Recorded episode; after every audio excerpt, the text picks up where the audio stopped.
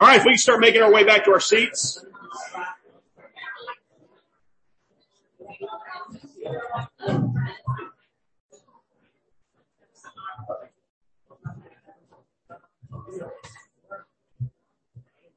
And I'm going to have Tim come up here and he is going to read our call to worship scripture.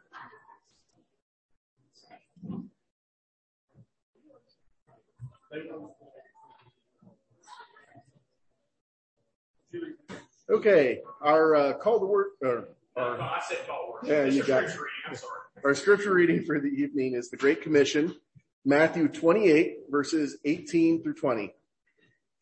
And Jesus came and said to them, all authority in heaven and on earth has been given to me. Go therefore and make disciples of all the nations, baptizing them in the name of the Father and of the Son and of the Holy Spirit, teaching them to observe all that I have commanded you. And behold, I am with you always to the end of the age.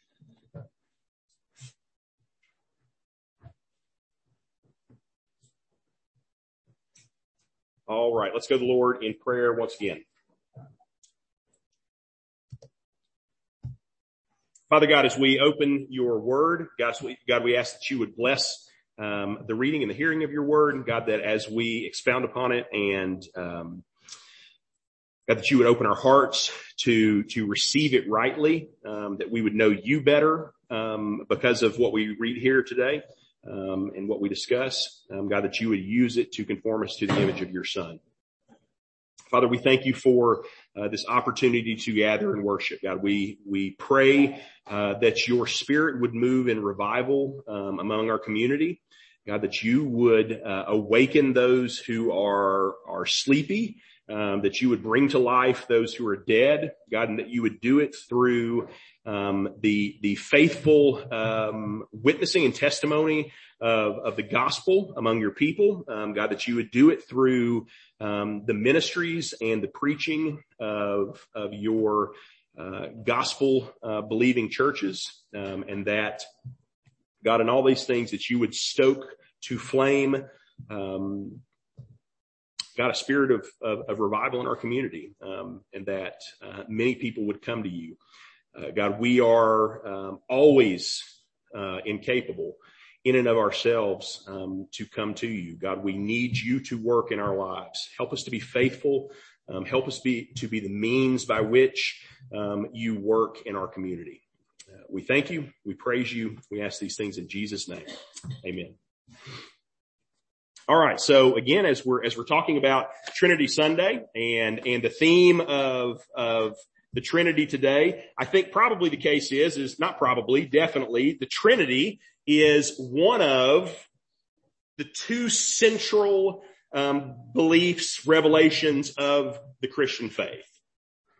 There, there are lots of other aspects and lots of other, other different things that we might believe that in some way, uh, other faiths might believe in, in a, in some way, even if we um, understand them very differently than they do. But there would at least be a commonality there. So for example, something like maybe uh, the immortality of the soul or the concept that there is an actual heaven or an actual hell, that miracles exist, that there are such a thing as angels, that there can, that there is a, a sacred text that we look to for, for the word of God, right? We, we obviously have specific beliefs about those things, but in some sense we share them with, with other faith, faiths. But there are certainly two beliefs that are altogether unlike anything we find in other religions. One would be, I think the idea of justification by faith, by grace through faith in the accomplished work of Jesus Christ, right? So the role that Jesus plays, what he accomplishes vicariously for us, what he does on our behalf and how we come to salvation through that is, is unique. Okay. Nobody else, there's nothing else in the world that has a, a similar um, idea to those things. And the other one would be the, the concept of the Trinity. The oneness and the threeness of the one true God. And so it may, it is counted as one of the defining characteristics of the Christian faith. Uh, B.B. Warfield, a, a Presbyterian Princeton theologian from, from the late 1800s said this. He said, talking about the Trinity, this is the distinguishing characteristic of Christians.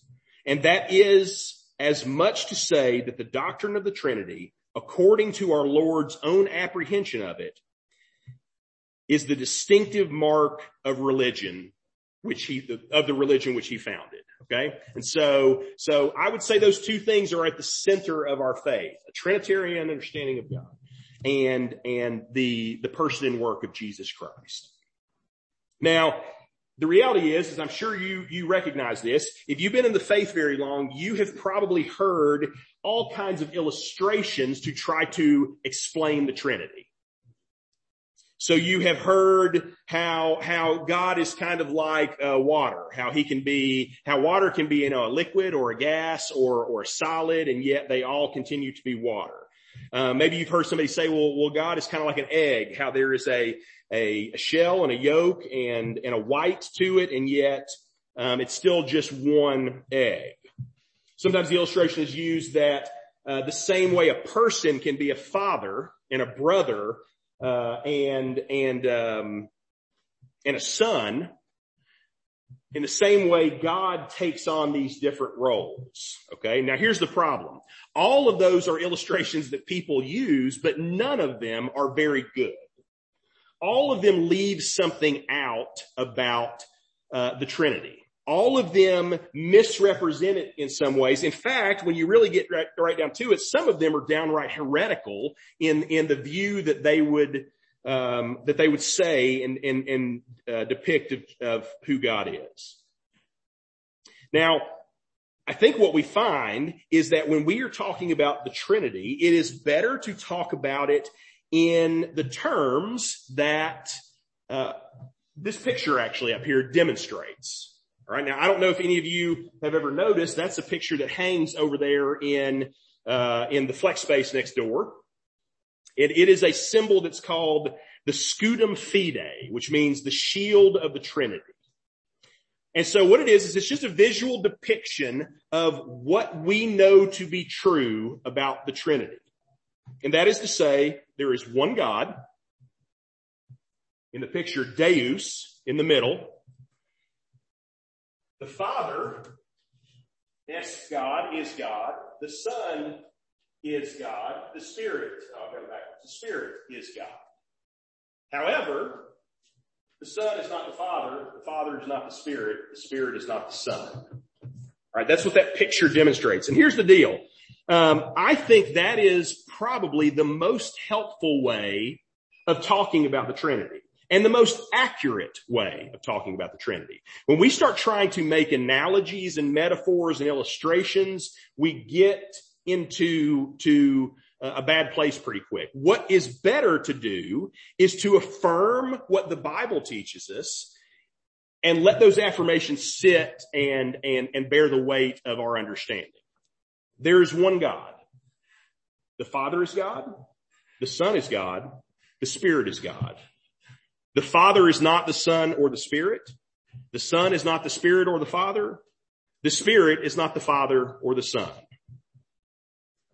Now again, anytime we have something like a visual depiction, a symbol, or even a, a verbal one, a written one, a creed, or anything like that, we should always recognize that that is not authoritative. The scriptures are authoritative to our understanding of these things. Okay. So we always, we don't just take the creed or the symbol at face value. We always come back to what the scriptures say. And the scriptures give us not only those concepts, um, but they also give us the verbiage that we should use when we talk with the grammar, you could say, of what, of how we talk about the Trinity. And we should use that grammar because it's the grammar that God has revealed to us.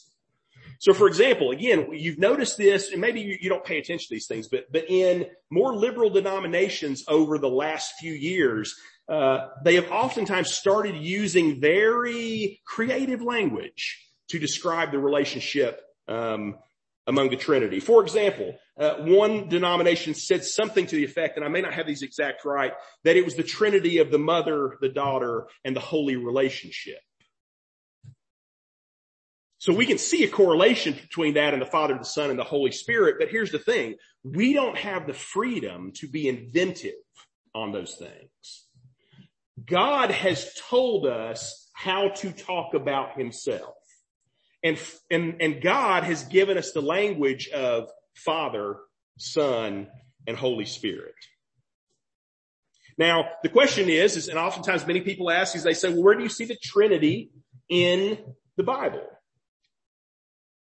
Where do you see those three statements that we just talked about in the Bible? Well, honestly, we see them all over. We see them in various aspects in different places. Sometimes one idea is emphasized in one place, another idea in another place, but occasionally we see a passage that brings all three of those ideas together, that there is one God, that each person is God, and that each person is not the same as the other persons. We see that those three ideas come together every once in a while in a single passage. And one of those places that we see it is in the passage that Tim read just a few minutes ago, and that's of the Great Commission. And then specifically the baptismal formula that we see in the Great Commission. So the Great Commission there in Matthew chapter 28 starts off, and Jesus came in verse 18 and said to them, all authority in heaven and on earth has been given to me. Go therefore and make disciples of all nations. So obviously that passage, that, that section right there is central to, to the, the mission of the church, to our understanding of who we are and what our calling is as the church. We are told that we are to make disciples, but then it goes on to say, and that we are to what? To baptize them in the name of the Father, the Son, and the Holy Spirit. So from the earliest years of the church, they recognized that this was, there was a, a formula here, you could say. Um, that when we baptize people, there was a verbiage and, and something that we should recognize as we did that. And that is that we were to baptize in the name of the Father, the Son, and the Holy Spirit. One of the earliest documents that we have, extra biblical documents, something that is, was written in and through the church, but not considered scripture is this document that's called the Didache. And so the Didache was basically like a summary of, of the early teachings of the disciples and things like that. But it confirms this usage, this, this practice that in the early church, as they baptized, they would say, we baptize you in the name of the Father, the Son, and the Holy Spirit if, if you look around and if you're one of those theology nerds that likes to know um, what other denominations believe, what you'll find is that as you get into uh, certain sects within the Christian world, there are groups that don't baptize in the name of the Father, the Son, and the Holy Spirit. They only baptize in the name of Jesus. And what you'll also notice is that when that is the case, typically those are denominations or sects that have some issues with the Trinity. Okay. And so it's not surprising that they would shy away from the language that the Bible gives us because it's a, it's an aspect of the doctrine that they're rejecting. But there's some cool stuff in this passage and what we learn about the Trinity is, is cool in this passage. The formula itself is teaching us core truths about the Trinity. And in it, we see those three statements. So let's kind of look at it for a second. You may say, Ash, what, how, how, do you see those three statements that we made and that that image represents? How do we see those in this passage? Well, let's kind of dig in for a second and see how those things are revealed just in, in, in the brief passage that we see there. So the first thing is this. The first thing is we notice that word. It says, baptize in the name. So what do we notice about that immediately? Name is singular. We do not baptize in the names of God. We baptize in the name of God. There are not three gods that we baptize in each of their names, but we baptize in one name representing one God. Obviously, that's an idea that we see all through the rest of the scripture. We go to the Old Testament, Deuteronomy 6, the Shema passage that in many ways is, is the center of the Jewish faith says, Hear, O Israel, the Lord our God, the Lord is one. First Chronicles 17 tells us, O Lord, there is none like you, nor is there any God besides you, according to all that we have heard with our ears. And that continues obviously on into the New Testament. First Corinthians 8. Therefore concerning the eating of things sacrificed to idols, we know that there is no such thing as an idol in the world and that there is no God but the one. Or in Ephesians 4, 6, one God and Father of all who is over all and through all and in all. So that idea of there being one God is obviously something that, that probably most people would, would, there would be no question about that when we read the scriptures. And so the name of God is singular, representing the fact that there is a singular God that we worship. But there's more there because the reality is, is that name that it is referring to is, is probably not just saying any name. It's talking about a particular name. What is that particular name? Well, if, if you think about it, the typical way that we talk about God, oftentimes we talk about God and even pray to God using titles as opposed to using his actual name. When you call out to God or pray to God and you say Father or King or Creator or Lord or Judge, the reality is, is those aren't exactly names of God. Those are titles. Those are, are, uh, are aspects of his, of his relationship with us. But God does have a name. And that name is unique and it is singular and it is the name that we have enunciated. We, we honestly, in some ways, we are not even positive how it was verbalized, but it is the word, the name Yahweh. That is the personal name of God. It's the name that God revealed to Moses at Mount Sinai. Four Hebrew letters. In English, YHWH, which we call the tetragrammaton. All right, the four letter name. This name, which represents God's self-existence, his unchangeableness, his simplicity, we see it at the burning bush. He is the fire that doesn't go out, the fire that doesn't need a source of fuel. He is almost like the eternally uh, existent one. Or a direct translation of his name, as far as we can tell, basically is that I am what I am, or God is what he is. He will be what he will be. And, and while some of those titles that we use for him, like God or Lord, are sometimes used of other entities in the universe, false gods, sometimes even humans are given the title of Lord or God, little g.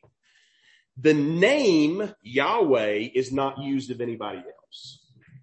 Only God is called Yahweh, the great I am. Timothy, 1 Timothy 6. He who is blessed and only sovereign, the King of kings, the Lord of lords, who alone has immortality, who dwells in unapproachable light, whom no one has ever seen or can see, to him be honor and eternal dominion. Amen.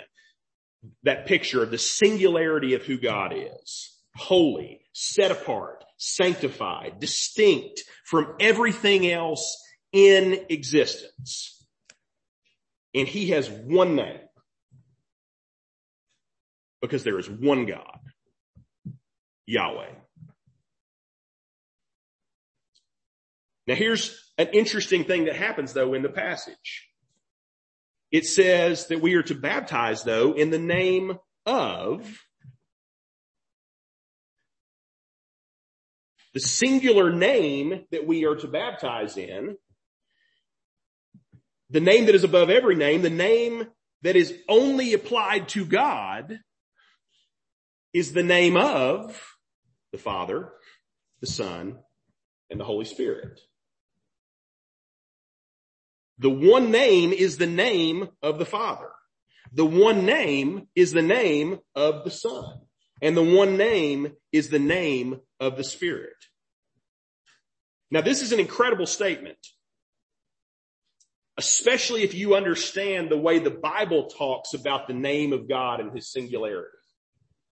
We are told in several places that, that God doesn't share his glory with anyone. And that glory, that transcendent glory is expressed nowhere more clearly than in his name. The, the singularity and the uniqueness of his name. That name encompasses him in, in, as, as far as we can understand him. And he says, I don't share my glory with anybody. I don't share my name with anybody. And yet here in Matthew, he is implying that the name is in fact shared. That it is shared between the Father, the Son, and the Holy Spirit. Again, that is to say that the Father is identified as Yahweh and the Son is identified as Yahweh and the Spirit is identified as Yahweh. And this is the point that the scriptures talk about the Son and the Spirit in ways that we would have never thought they should have in the Old Testament.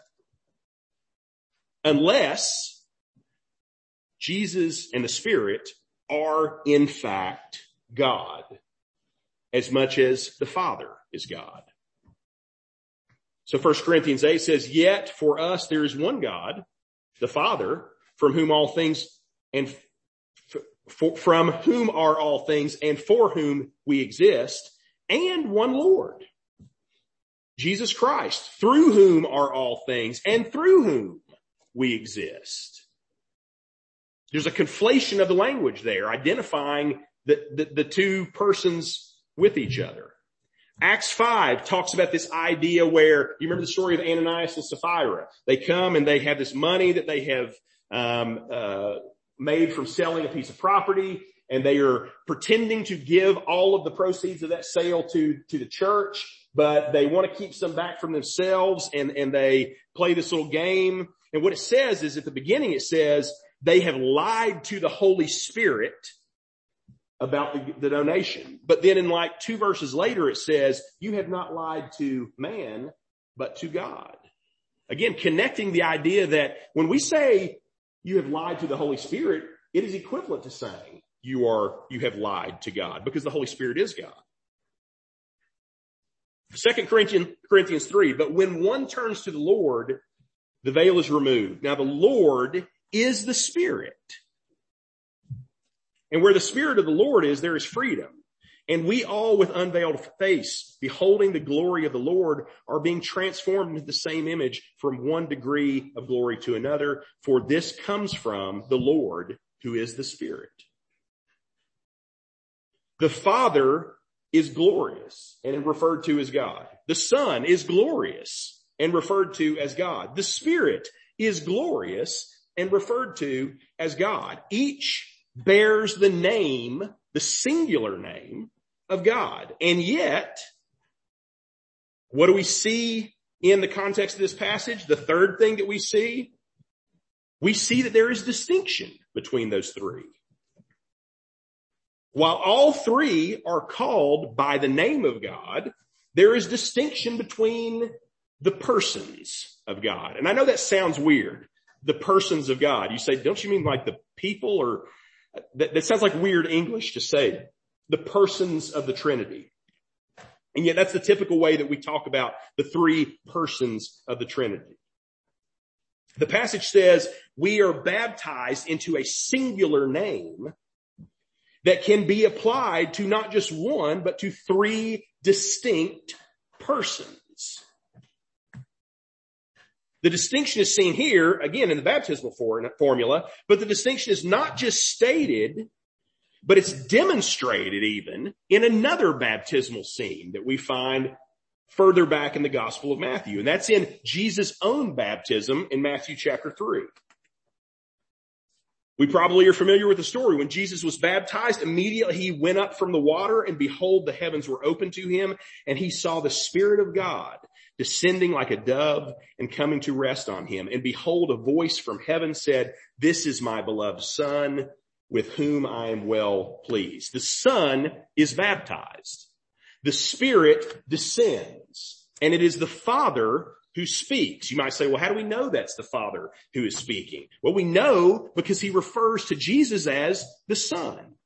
You can't have a father or you can't have a son if the person speaking is not the father of that person.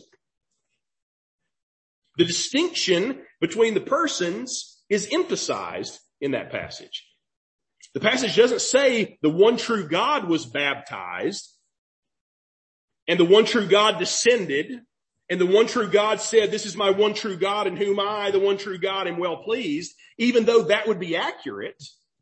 He could have said that, but that was not the emphasis of that revelation. The revelation there was to show us there is distinction between the person of the Father, the person of the Son, and the person of the Holy Spirit. And so again, we could say the Father did not descend in that story, nor was he baptized.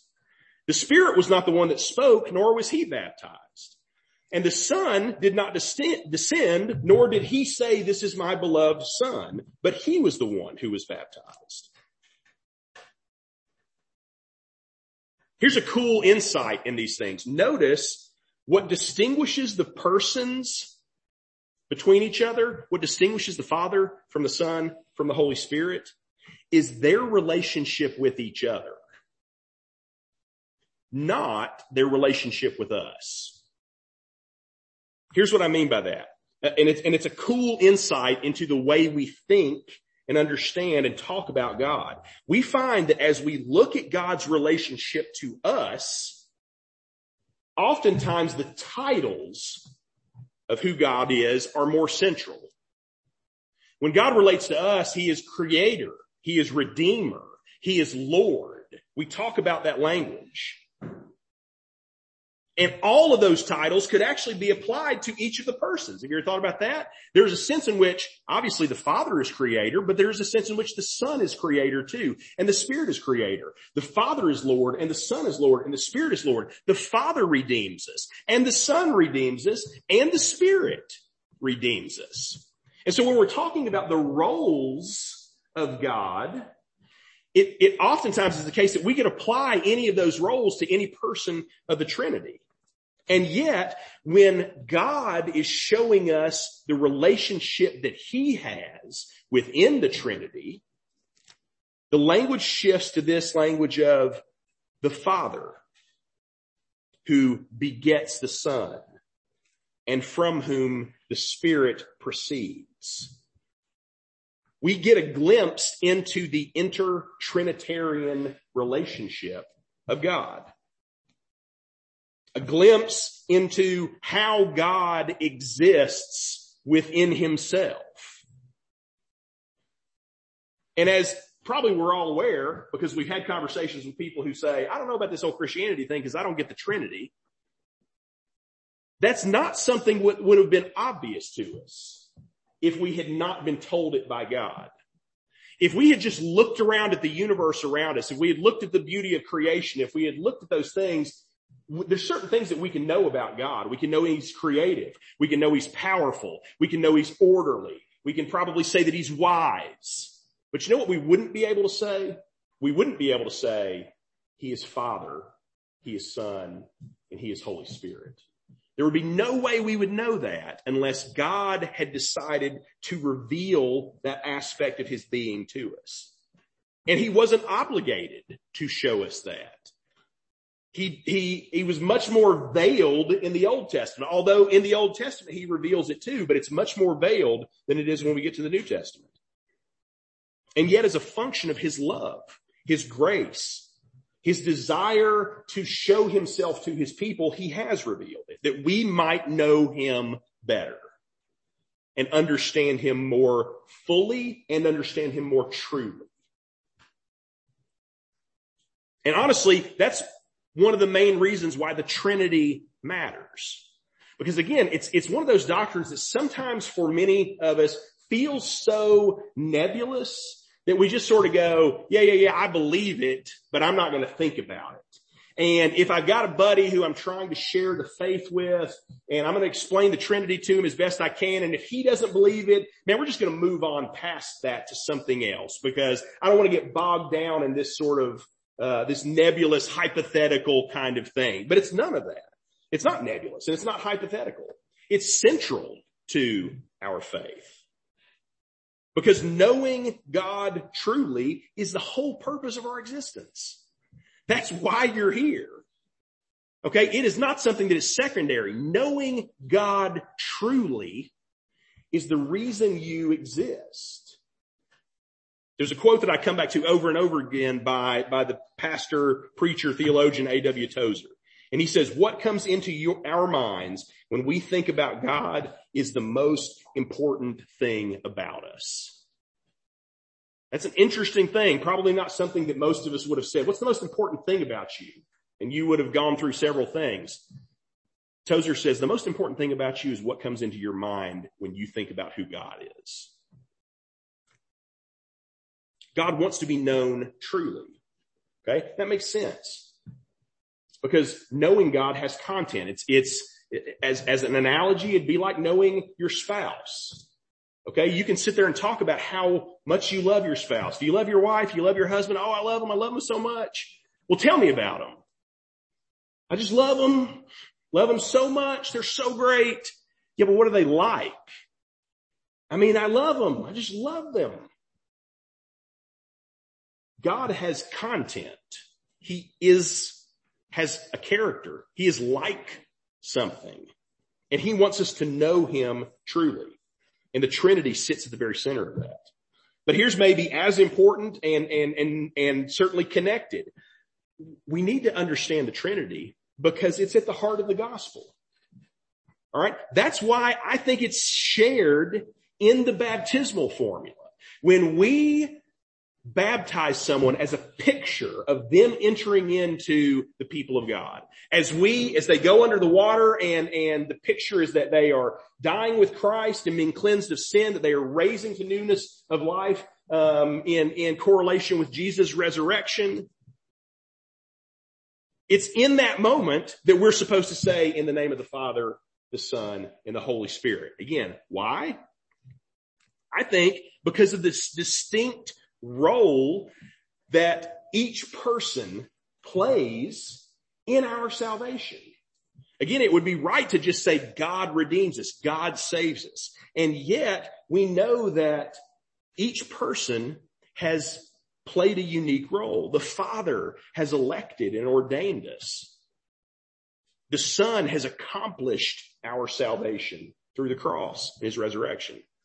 The Spirit has quickened us and awakened us and applied that salvation to our lives. We are regenerated. We talked about that in youth group this last week about understanding that it is God who takes the heart of stone out and puts a heart, a living heart inside us. He takes a dead person spiritually and makes them alive. That's what the Spirit does.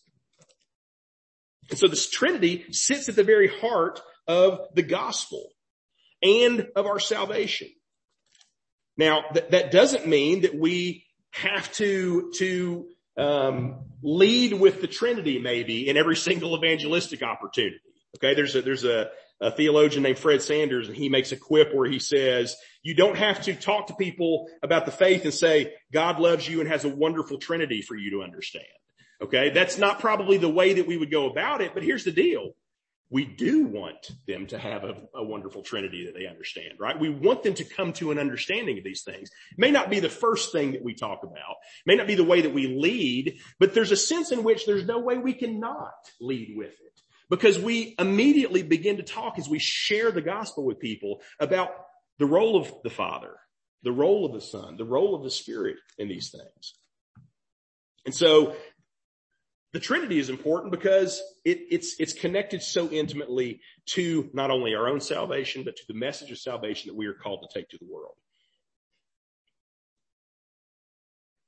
In all cases, we want to grow in our understanding of it. And yet, sometimes the most basic way of talking about it is the most useful and helpful and accurate and true way of talking about it. There is one God. The Father is God. The Son is God. The Spirit is God. The Father is not the Son. The Son is not the Spirit. The Spirit is not the Father. And standing on that foundation, then we move forward into deeper and deeper levels of understanding who God is. So what I want to do is, is I know that's not exactly a uh, come to Jesus kind of, of, of message. Um, and yet, just like I said, the Trinity sits at the center of our salvation. And so what I want to do is just for us to maybe go to the Lord in a time of prayer.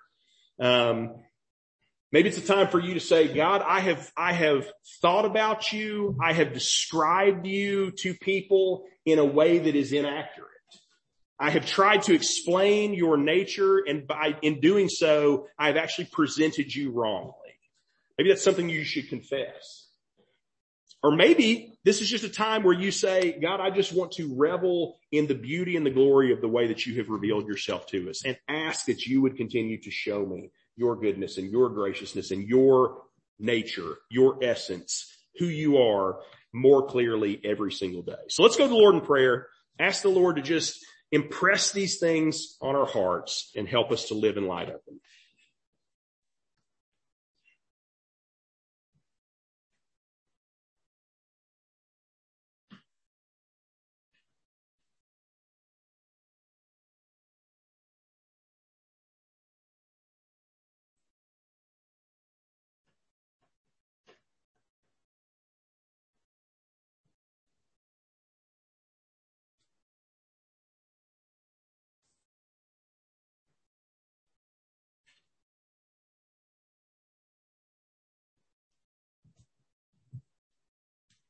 God Almighty, Father, Son, and Holy Spirit. God, you have revealed to us your personal name so that your people can know it. And so uh, we call on the name of Yahweh. We call on your name, God, that you would fill us with an understanding of your nature, of your character, of your personhood. God, that we would glory in how you have worked in our lives as Father, as Son, as Holy Spirit. God, and that we would give proper worship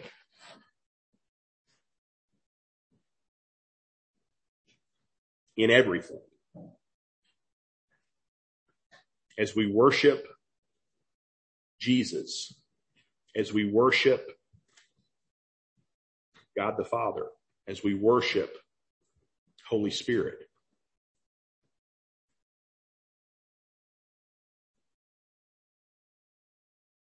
God, that we would know you truly. We thank you for revealing yourself to us. We thank you for showing us who you were when God, we did not deserve it. We were not owed it in any way.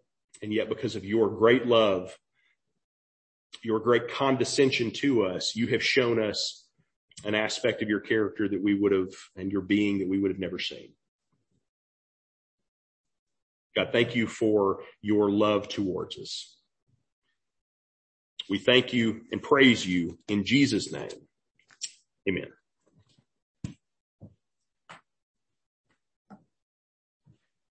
Please stand and sing the closing song.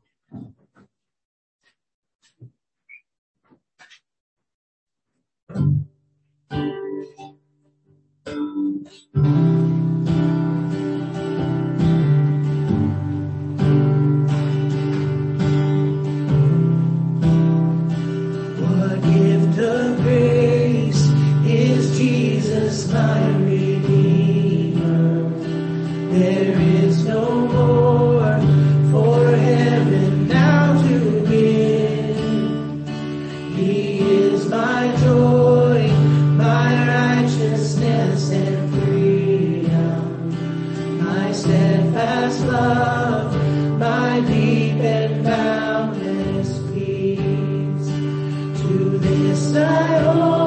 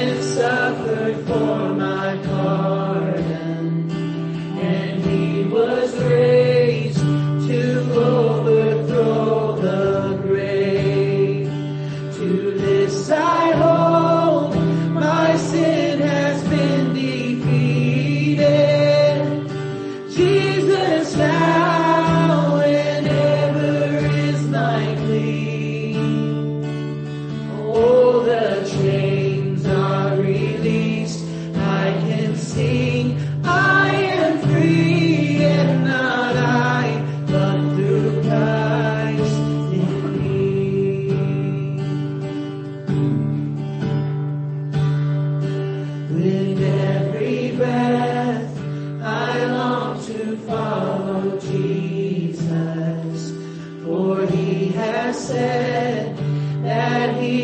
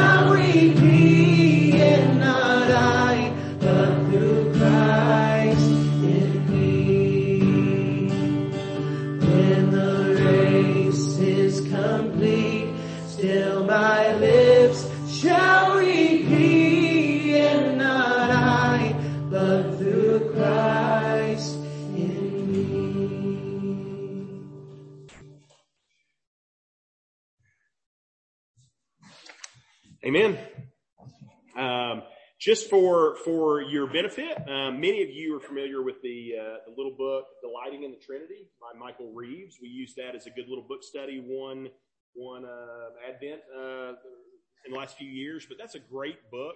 Um, if you would like to just sort of grow in your understanding of, of the Trinity and and um, sort of its historical progression and different aspects of it and stuff, and so um, uh, it's a great book. Michael Reeves, Delighting in the Trinity. There's another one um, that is a newer book um, by a guy named Scott Swain.